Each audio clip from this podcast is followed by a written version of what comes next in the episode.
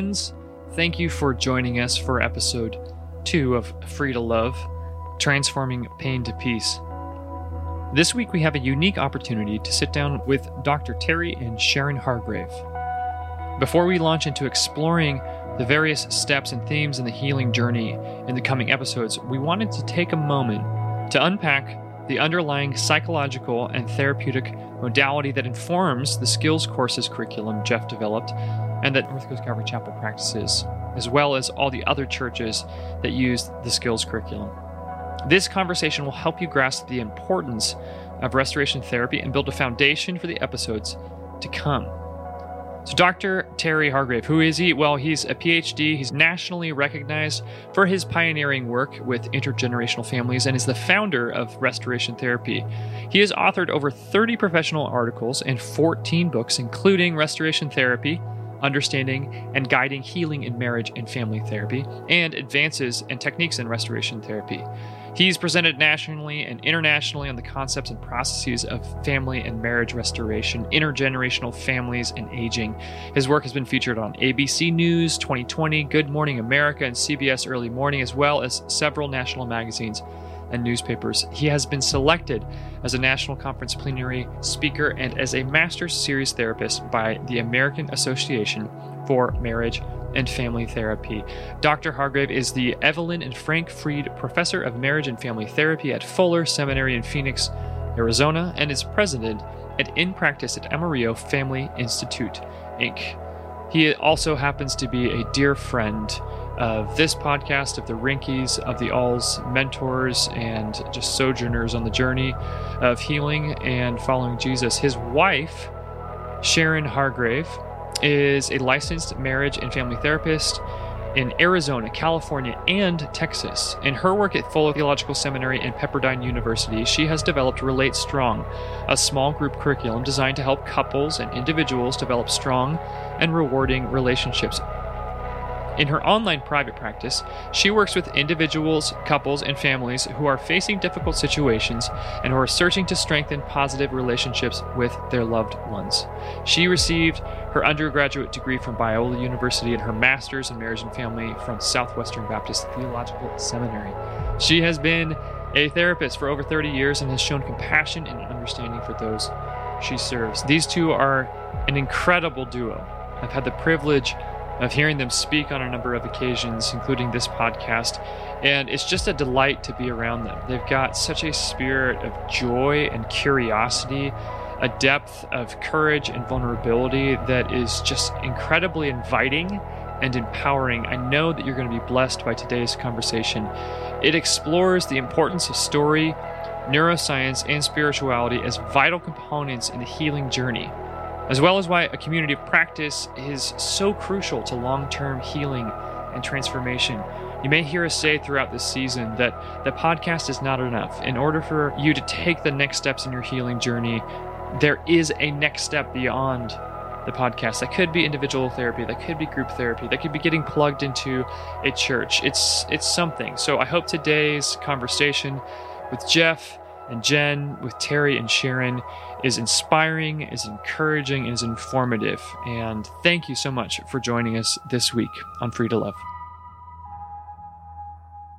All right, everybody, thank you and welcome to episode two of the Free to Love podcast. It's wonderful to be with you all. Thanks for tuning in. I'm Joseph Carlson and I'm joined by your other host, Jennifer All. Say hi, Jen. Hi. Hello. Jeff Rinke. Hey, everybody. And then today, our special esteemed guests, Terry and Sharon Hargrave. Say hello to everybody. Thanks. Yay, yay. Good to be here. Great to have you guys. Yeah, it's quite a privilege. Before we get to kind of the the meat and potatoes of today's uh, podcast, which will be unpacking the, your guys' restoration therapy model and hearing a bit more of your guys' own pain and peace cycle and some of the key insights that you've learned over your, your years of teaching and your years of practice. I'd love it if um, if we could get to know you guys a little bit more. And so, just briefly, um, give us an idea of some of your background, both where you you know how long you've been married where are you from? How did you guys end up finding yourselves in the field of psychology, mental health, counseling, healing? Yeah, that's great. Uh, we've been married 42 years. Uh, we have actually known each other for 52 years. We went to school together, and um, we had an on and off dating relationship, and we decided to get married. Uh, and after college, and we didn't know what we were going to do with our lives. So we kind of had this idea that we would do community Bible study because that's what we were doing. So we just thought in three years we'll go to seminary. And in the midst of that, Sharon says, Well, uh, I've always wanted to be a counselor. If we're going to go away to seminary, I think I'd like to train as a therapist. And I said, sounds good to me. and uh, somehow we found ourselves in a marriage and family program, uh, and uh, I, I, we both did master's level work at a seminary. I went ahead and did my doctoral work, and that's was the beginning. That's how we started in marriage and family therapy, and it's been a wonderful track. Currently, we live in Sedona, Arizona. Uh, we both teach for Fuller Theological Seminary in Phoenix at their Phoenix program. Uh, I also work as a consultant to Pepperdine University. Um, and in our journey to, uh, in our journey with each other, we also had two children. Mm-hmm. Um, all our children live in New York City, and I say all our children now because they're both married. So we consider ourselves to now have four children uh, and two grandchildren and we love uh, being part of the Northeast and being able to visit there quite a bit. So currently, we're uh, learning about how to be parents and in laws and grandparents, and the journey of life continues. Mm-hmm. Wait, so you guys are still learning? I thought you were the experts. You had it all figured out. There's no arrival here. Uh, there, not not so far for us. We'll let you know when we get there. So. Can I ask how much? Because I know you do private counseling, private therapy, but you've also been professors. How does that fit into your career walk? You know, I, I, I, in my career particularly, I've been kind of known as a vagabond. I just just don't do one thing, and so you know, I I kind of see my one best thing is teaching. My second best thing that I have to do is writing, and then the third thing that is my privilege to do is speaking and uh, helping people. So. Uh, and therapy is part of all three of those reasons. It's produces a lot of synergy for me. Therapy is my first love. Uh, I'm actually uh, have a private practice now, and I'm licensed in Arizona, California, and Texas.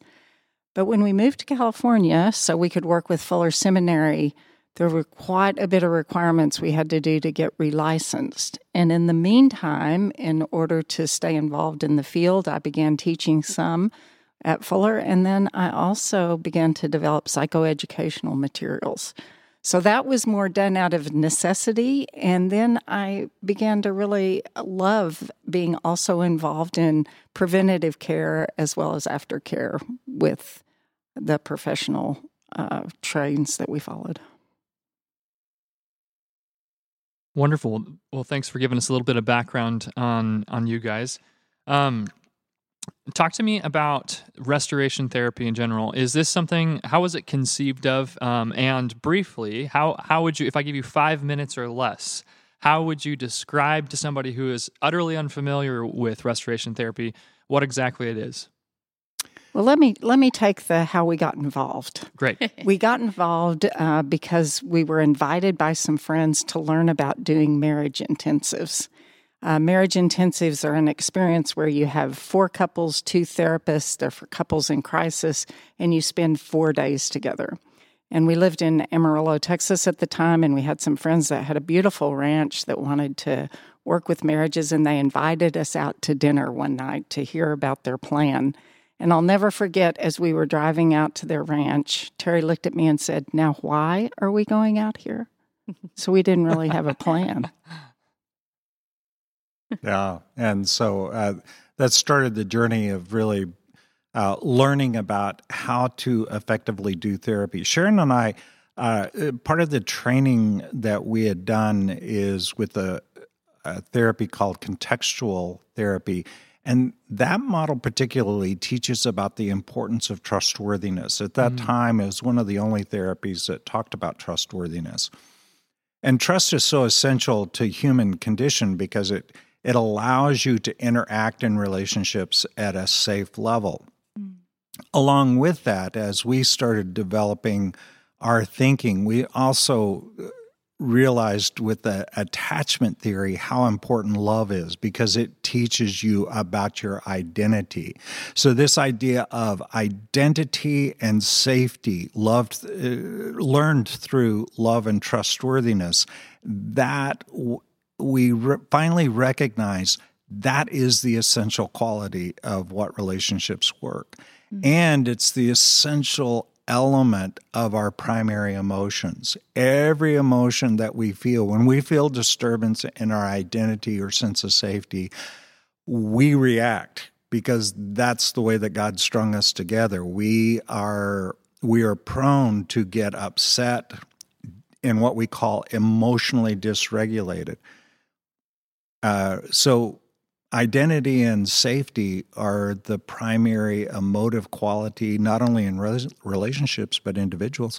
And then that allowed us to see where people go sideways really easily because then if you understand that you that these things trigger you or dysregulate you around your identity or safety, then you can easily see how reactivity occurs, where people try to cope with that, particularly in destructive ways. Hmm. And restoration therapy articulates those as blame, shame, control, and escape. You can have one of those as a reactive coping mechanisms. You can have two of them. You can have three of them, mm-hmm. Or you can have the whole enchilada and have four of them. I mean, it is it is really amazing. But the way the brain works is in a patterned way. So from time to time to time, when you get emotionally dysregulated at any particular point, you start learning this particular pattern of reactivity. Well, for us, the idea was if we can articulate that pattern of dysregulation, then we can start articulating a pattern of emotional regulation, how to recapture yourself in the midst of that dysregulation and tell yourself the truth of your identity of who you are, your safety of who you are. Then you have the opportunity to make these great choices, uh, like how to nurture relationships, how to value yourself instead of shaming yourself, how to be balanced in the give and take instead of controlling someone else, and how to emotionally and reliably connect instead of escaping. And how that fit into the marriage intensive training that we did was if we have four couples in crisis, what are the most significant things that we can teach them mm. In that time period that we would have to help them come to a place of hope? And these principles began to develop with the therapists that we worked with uh, at the marriage intensive so we could really capitalize on if we have four days to get you to a new and better place, how are we going to do that? Yeah. And we quickly realized then that although we'd been doing therapy for 15 years, we had turned on a afterburner Mm. in helping people get better quickly. And the reality is, uh, we had a good marriage. We ended up having this this kind of thinking led to us having a great marriage. Mm. So it sounds like the restoration therapy wasn't something that was uh, designed in a lab, but it was born out of the field.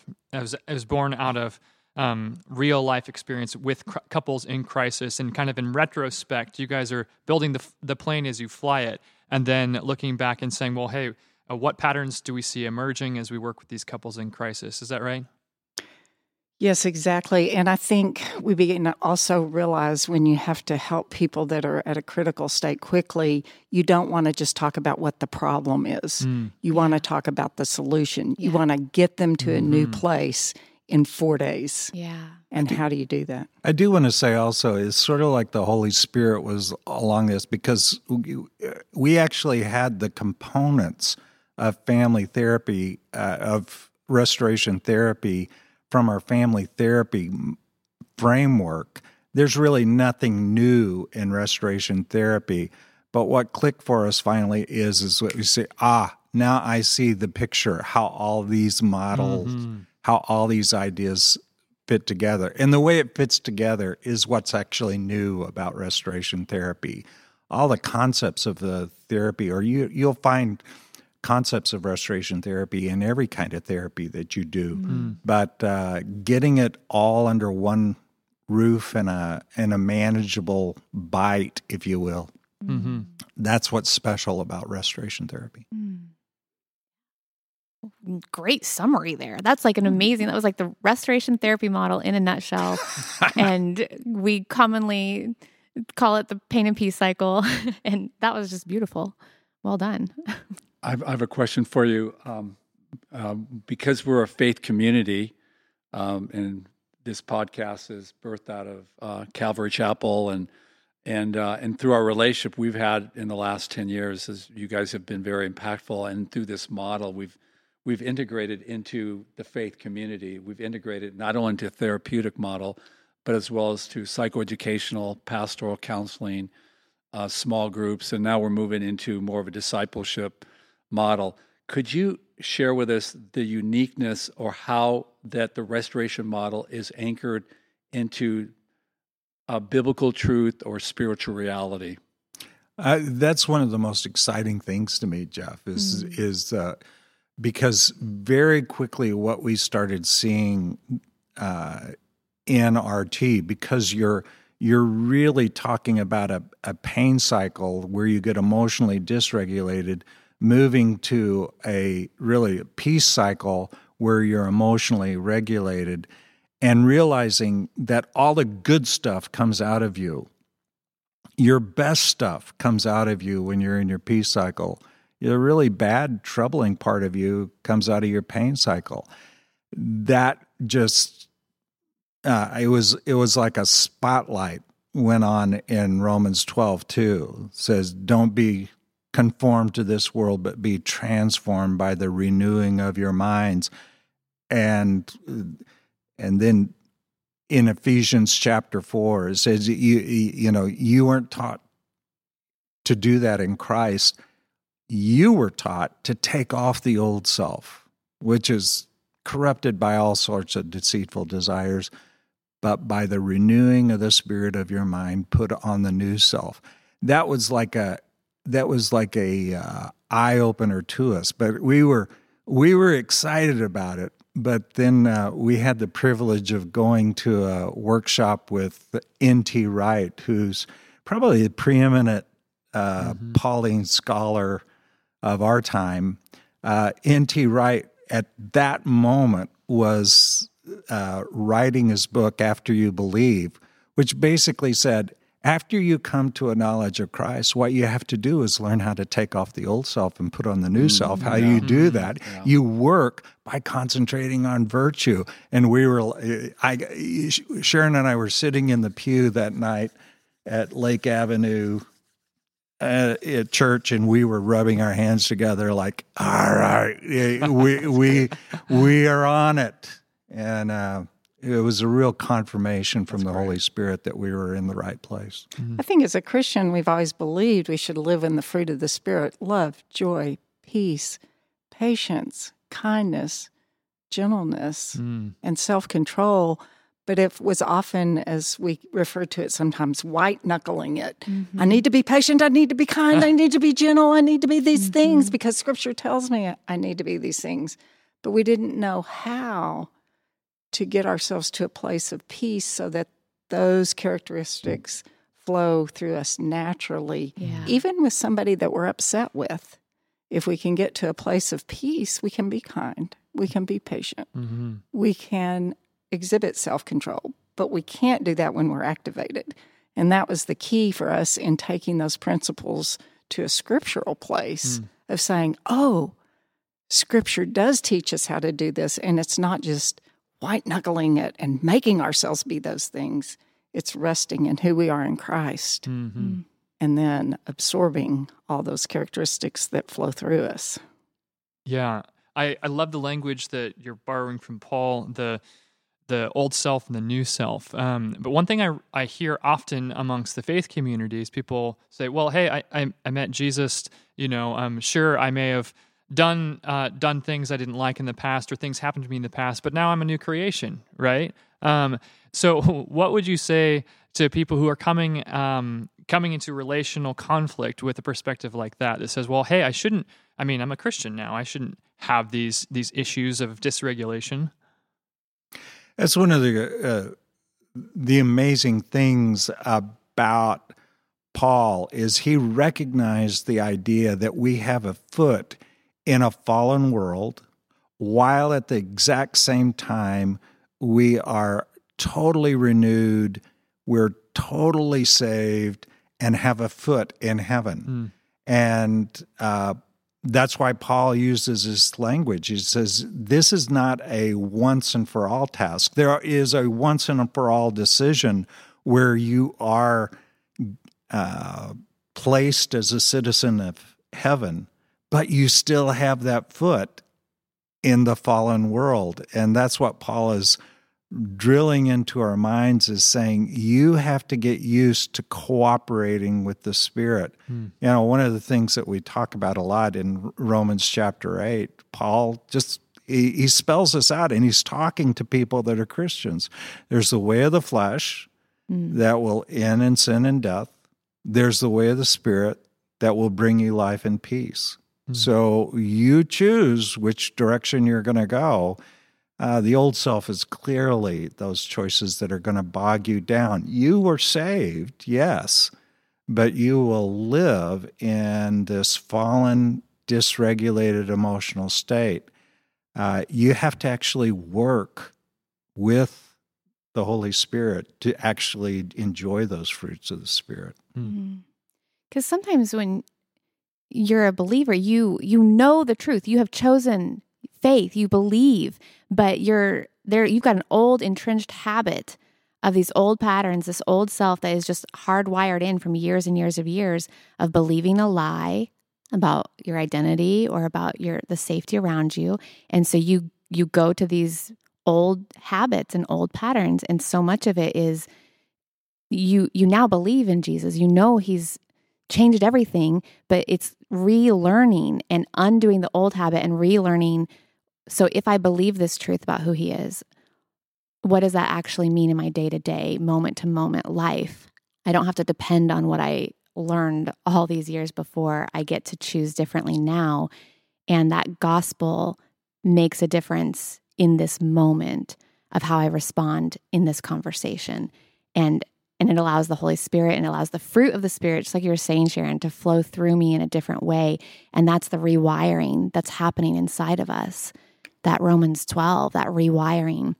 So we're actually retraining our brains and and learning daily to put on the new self. Mm. Like I just this is so integrated with the gospel and it's it's so helpful for me personally to see how um, how relevant faith in Christ actually rewires me to live differently.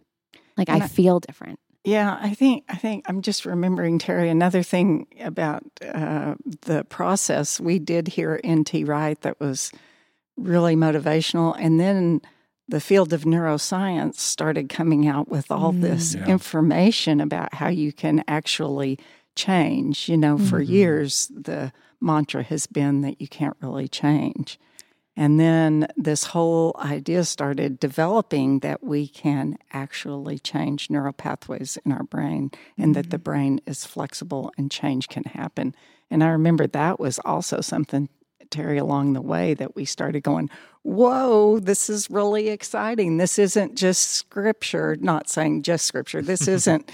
But but science now is saying change can happen and and wow we can incorporate that into restoration therapy and what we're teaching.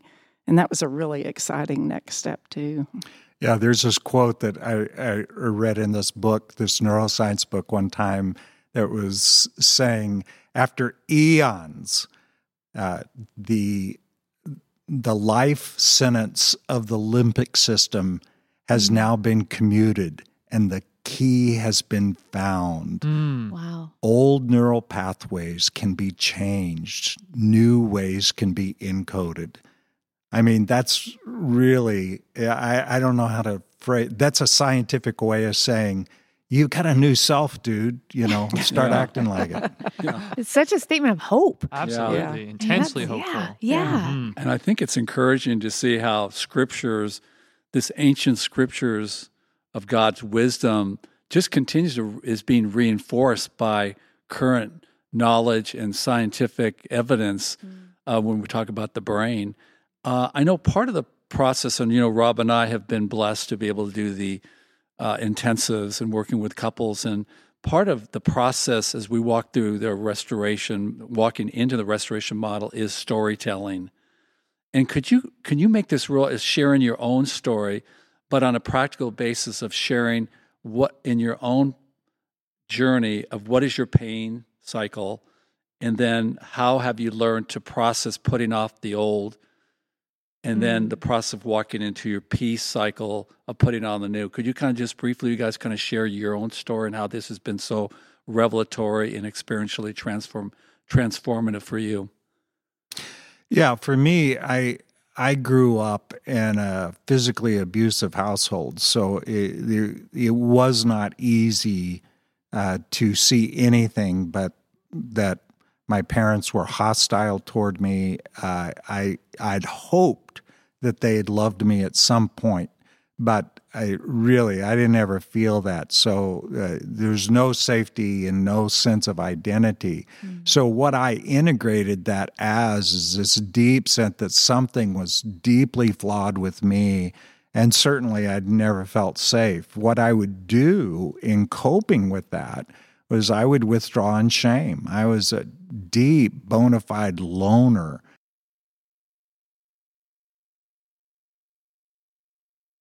Myself like uh, you must be so bad because nobody cares for you. Uh, it didn't take me long to realize as a kid that I wouldn't get anywhere that way. Uh, and so I started trying to perform my way into identity, which is a control mechanism. And I can relate with that. and I would work at it and work at it and work at it, and I, uh, I would finally just get exhausted to the point where I'd say, "This is not fair," and that's where I'd blow up with anger. I'd get so fed up. And then, of course, when I get angry, I just reinforce the whole reason why I was such a cruddy human being and that I'd start shaming myself all over again. Sounds like you're telling my story too. Yeah, yeah, but the the the the revelation of of uh, Christ for me was essential in that process of really starting to learn that not only did God love me, but really God had a place for me somewhere along the line. So. Uh, as I grew and I matured in Christ, I started seeing the value of that. And then part of what you're talking about, the neuroscience of of you know, Paul says these very things to us about mindfully thinking on these things. Um, Two thousand years before neuroscience does it, and uh, being learning learning how to apply that really unlocked a part of my heart where always before I was trying to white knuckle my way through anger by by being as vulnerable as I knew how to do.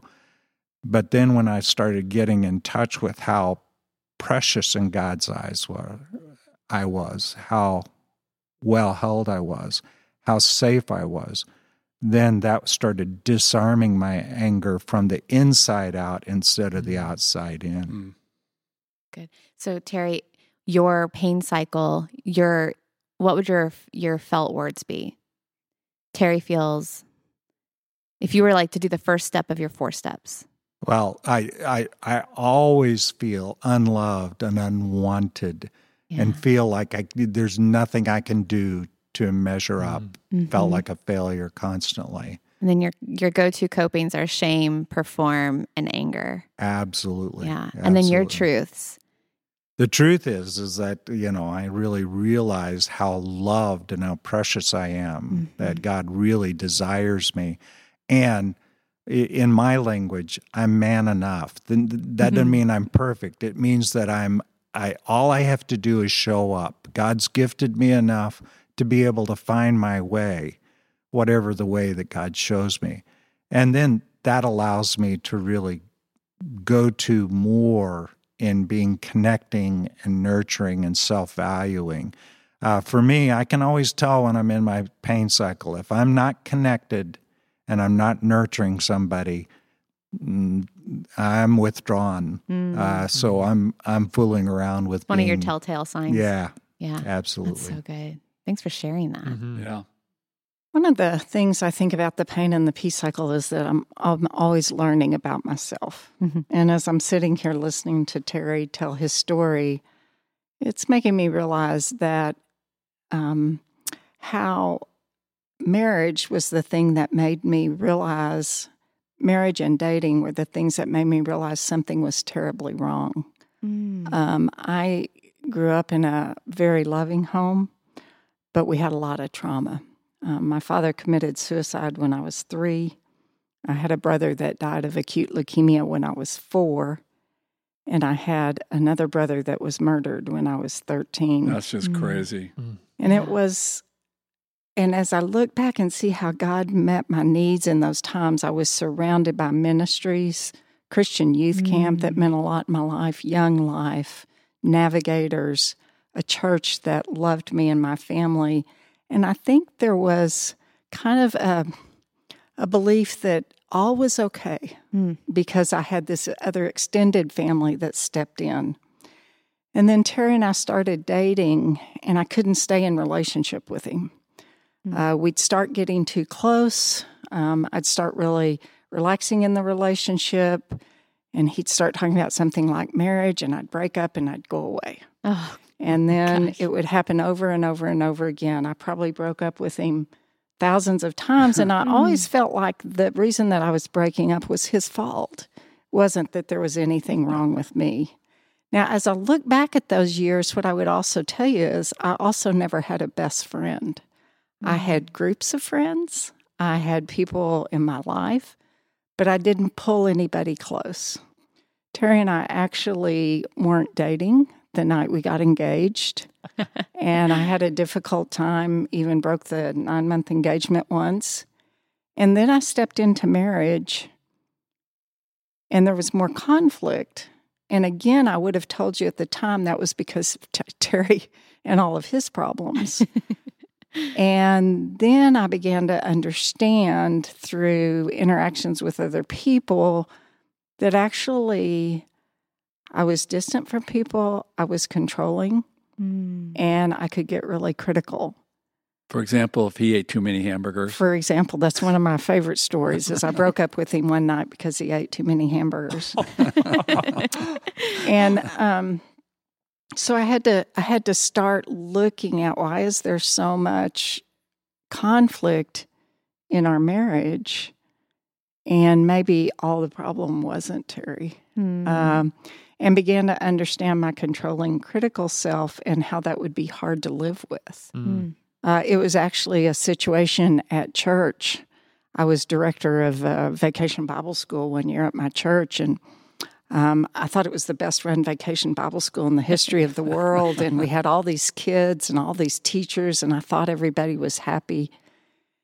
And then one day I was walking through the halls of my church at Vacation Bible School. I was in my early 40s at the time, and the co director looked at me and said, Hey, Sharon, quit acting like a pit bull with PMS. Whoa. Oh my God. And I thought, oh my gosh, Terry's not the only person Mm. that thinks I'm controlling. Wow. It changed my life in that moment. I thought, I've got to learn to not have everything my way. I've got to learn to relax and enjoy other people. I didn't have a best friend until I was in my 40s. Mm. But understanding So- that your tendency to be controlling, it is it is attached to the the trauma of your of your family of origin. Yeah. And I didn't get that. Yeah. I Mm. thought Terry had a lot of problems. That's so relatable though. I know so many people listening right now are Mhm. it, it's so it's so easy to externalize the problem and um, it's it, it is a wake up call to realize that And I something think going it- on inside of us. Yeah, and especially in a Christian context sometimes because we gloss over the pain Yeah. because people did love us and people did support my family and I did have a bigger family, but I think I stopped, failed to stop and say, my father's gone. My brother's not Mm. here. My other brother's gone. And began to realize the impact of that situation in my life Mm.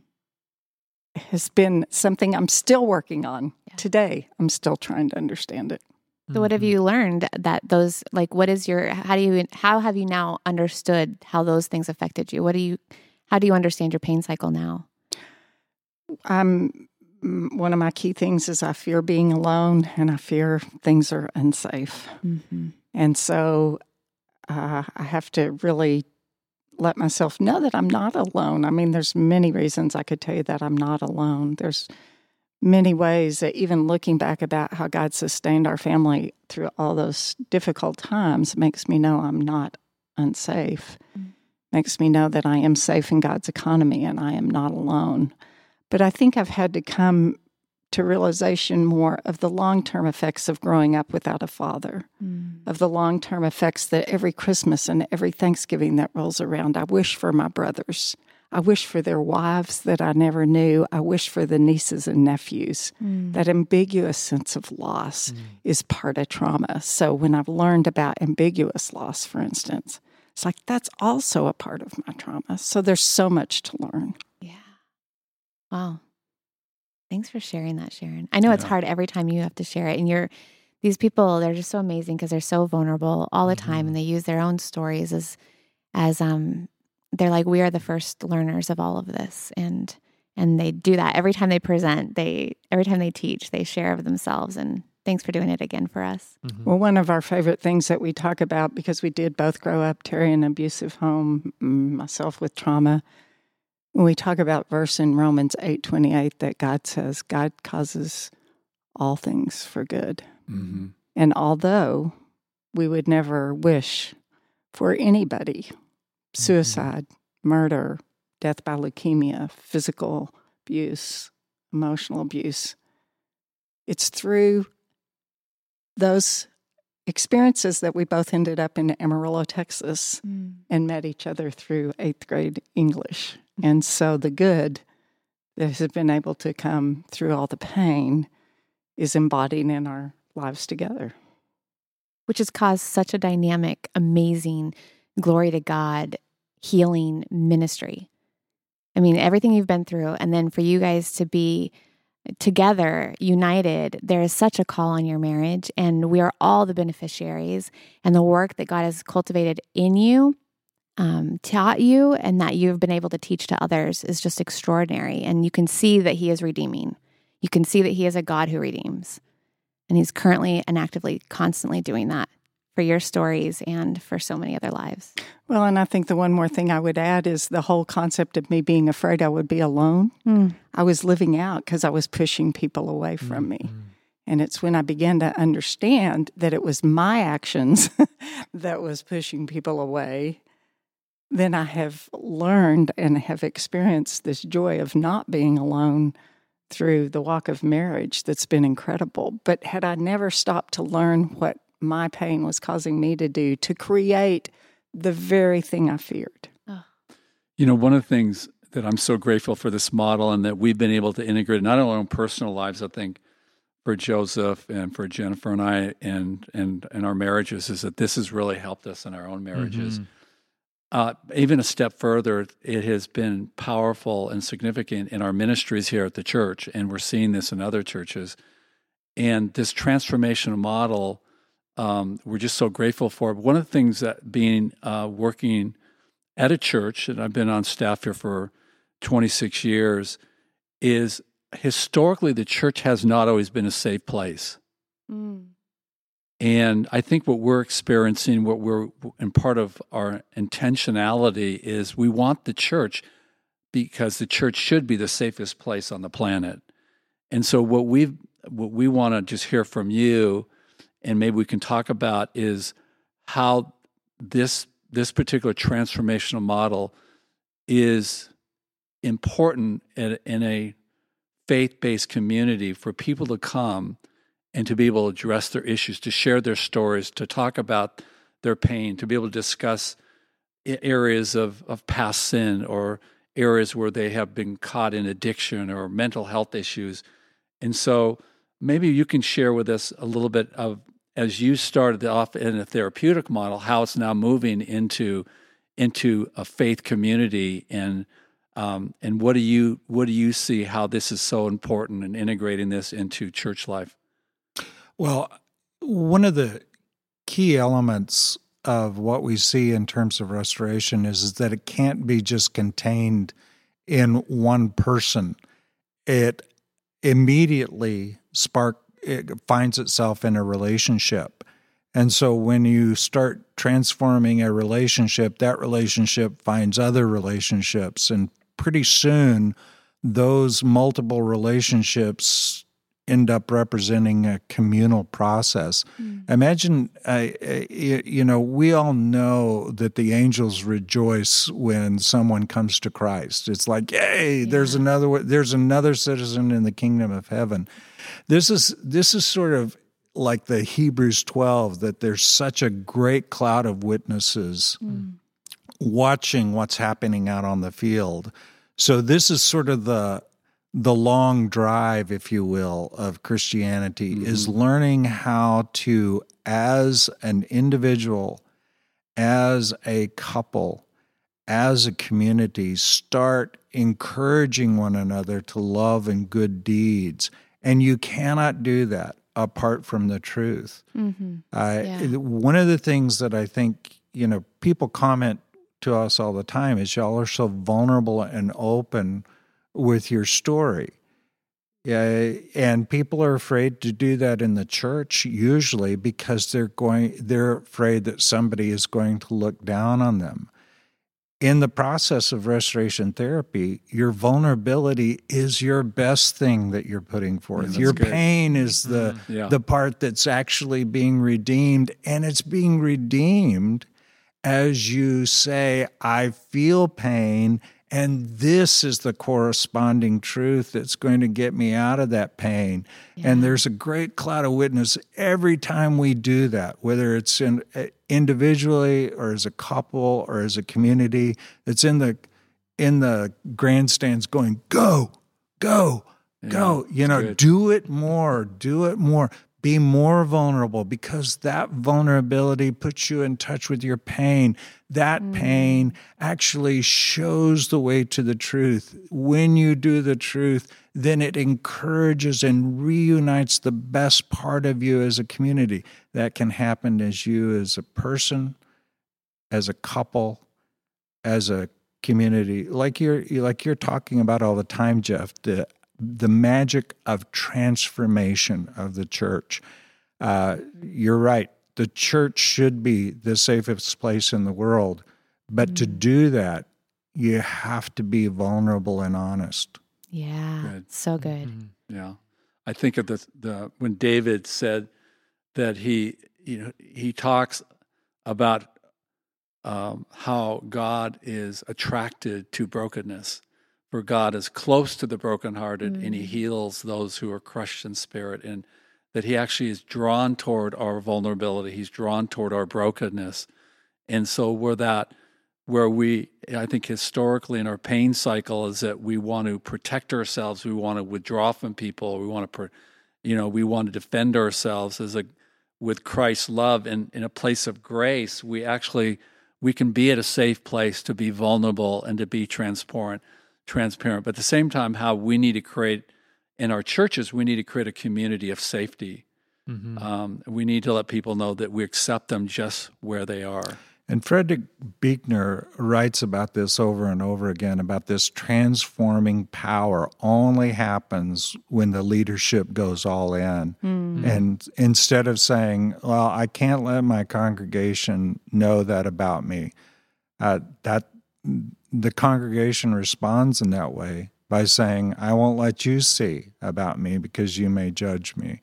Uh, that's that's how we end up without faces yeah. in a congregation. Mm. Uh, the way that we really end up being known and having the kind of relationship you're talking about is through the vulnerability and not just staying there with pain, but actually reconditioning our pain with the truth. Mm. Mm.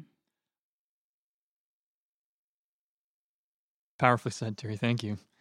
Um, one of the things that that brings to mind is I know often in the skills courses and in each of our own lives we run into this this challenge, this hurdle, this problem in our transformational journey, which is that maybe you've come to you've been in a skills course before. Maybe they've read one of your books or they've listened to a podcast like this mm-hmm. one and they have received great conceptual tools right? I mean the restoration therapy is is a model that's easy, that's easy to communicate conceptually. It's easy to grasp right?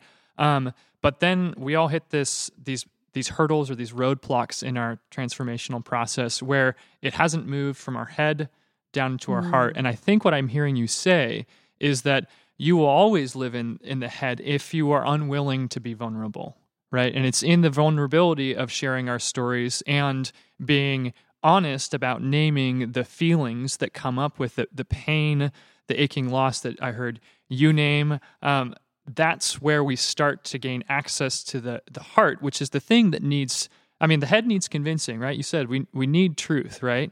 But the true transformation is going to happen when when that transforms our heart yeah, it's it's deployed in the experience. You know, there was an old uh, swing song back in the the 30s called it, it it it it don't mean a thing if you ain't got that swing.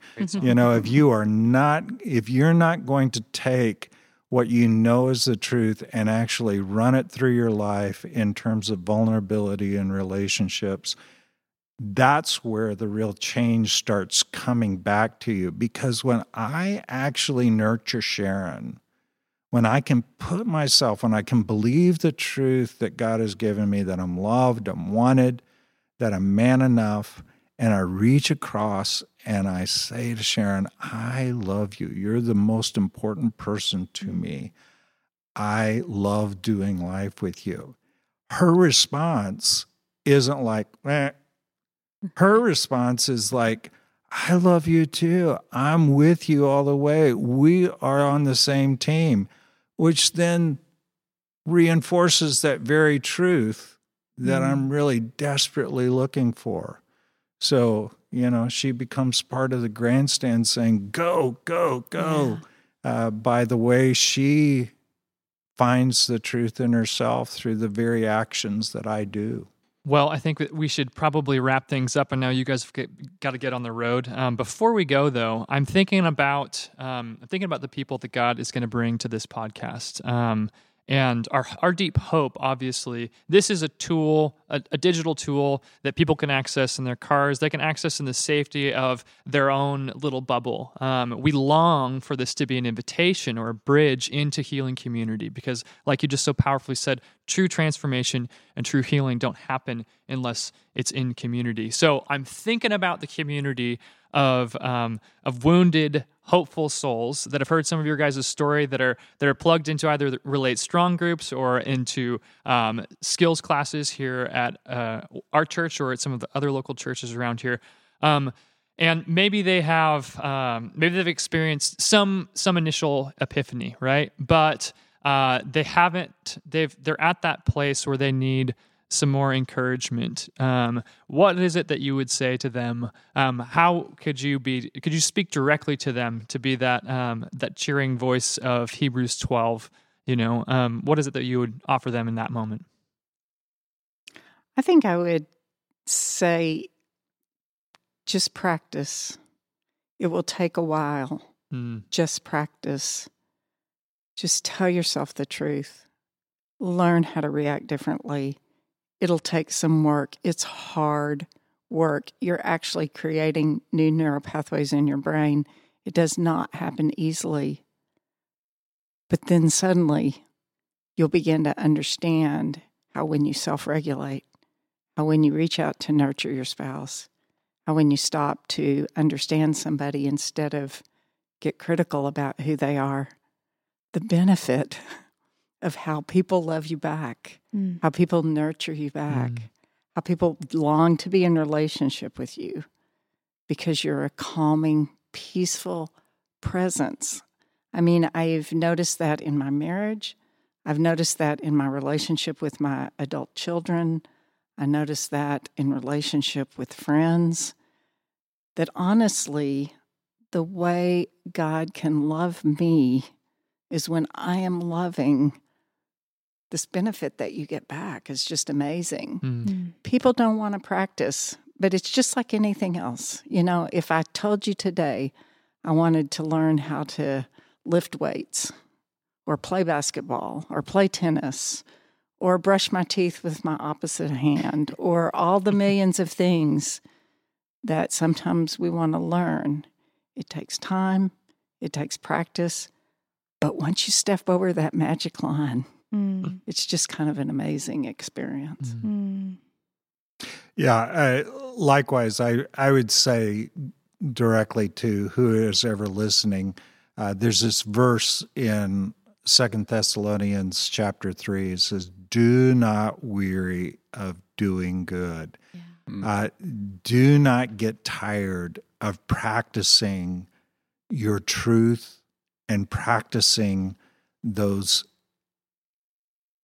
agency type choices like Mm. nurture, self value, balance, give and take, reliably connecting. Do not weary of doing that, whether it takes one time, 20 times, a thousand times. It is worth the effort that you put into it. And do not take your pain cycle as a failure. Take your pain cycle as the very opportunity to practice again. Mm. Mm. Mm. That's good. I think of the passage. Paul says, Work out your salvation Mm. in fear and trembling, because it is God who's working in you for, for his good pleasure. So, again, you're just reiterating that practice is, as you were sharing yesterday at our training, Terry, is that the Holy Spirit's going, Yes, you can do this. Come on, we can do this. However, we have to make the choice. We have to be responsible and walk in that place of obedience and choose to live in truth and to process and live out that truth in the power of God's Spirit. Mm. And I, the word intentional keeps coming to my mind. I hear you saying that we have to be intentional. If you're going to learn how to brush your teeth with your opposite hand, at first, it does not come easily at first, and it's so that those early times are when you want to give up. And so I just feel like the the more we practice this, the easier, the faster the truth comes, and it. we, it's still it's just that intentionality of choosing that it's worth it and I feel like it's a little bit like losing weight, right? As you start, it's really hard at first. And as you change your lifestyle, it gets a little bit easier. And then you start seeing results and you're like, hey, yeah, okay, this is worth the effort. This is worth not eating so many donuts. Like it's, it's great. And I just feel like, yes, um, it is worth it. Mm-hmm. I remember um, when the crisis, one of the many crises I've had in my life, uh, that first brought me into contact with your guys' uh, model and in working with Jeff here at the church. I remember thinking to myself, well, I'm going to knock this out in like three to six months. Three to six months, I'll have it. I'll have it figured out. You'll and- arrive, Yeah, I'll arrive, and I'll be healed, and I'll be free, and I'll quit being the problem in my relationship. And well, that was a handful of years ago, and I have I have experienced firsthand exactly what you're talking about, Sharon. That um, it is this incredible incremental uh, process, um, but I'm getting to experience in real time the fruit of that persistence, of that hard work, of that repetition that it requires, as you said so beautifully, Jeff, to work out our salvation, to work out our transformation, to partner with the work that the Holy Spirit is inviting us into, that great work of making all things new, to step one one foot further into the new kingdom that you talked about at the beginning. So thank you so much, you guys, for your life, for your willingness to say yes to God, to partner with the, the unique work that He has set aside for you guys. We have all benefited personally, professionally, Yes. and I, I look forward to see what God is going to do in and through you guys in the future. Um, I know if people want to, to find out more about you guys and the work that you've done, I know you've written a couple of books. There's Five Days to a New Marriage, right? Five Days to a New Self. There's Restoration Therapy. These are all books that you guys have authored. Is there, um, where could people go to find out more about you guys and the work that you're doing? Well, the easiest is we both have websites at terryhargrave.com and sharonhargrave.com. That's the easiest place, uh, I would say, to connect with us. Yeah, and if you're if you're a therapist or somebody of that nature that wants to learn more about the the background behind this restoration therapy training.com. Wonderful. We'll, we'll make sure to put those websites in the show notes so people can find it pretty easily. Well, thank you guys so Thanks much you again guys for for joining us. It's been such a Thanks for Yeah, having us. great. Thank you. It's our been great. Thank you. Thanks for listening to today's episode. If you have questions or need help, or for more information about how to take the next step in your healing journey, please feel free to email us at ftlpod at northcoastcalvary.org or head over to the relationshipresource.org to learn about what classes and resources are available to support you. A big thanks to North Coast Calvary Chapel and the Relationship Resource for making this podcast possible. Our podcast was directed and produced by Joseph Carlson and edited by Nate King. Original music by the one and only Brian McMaster.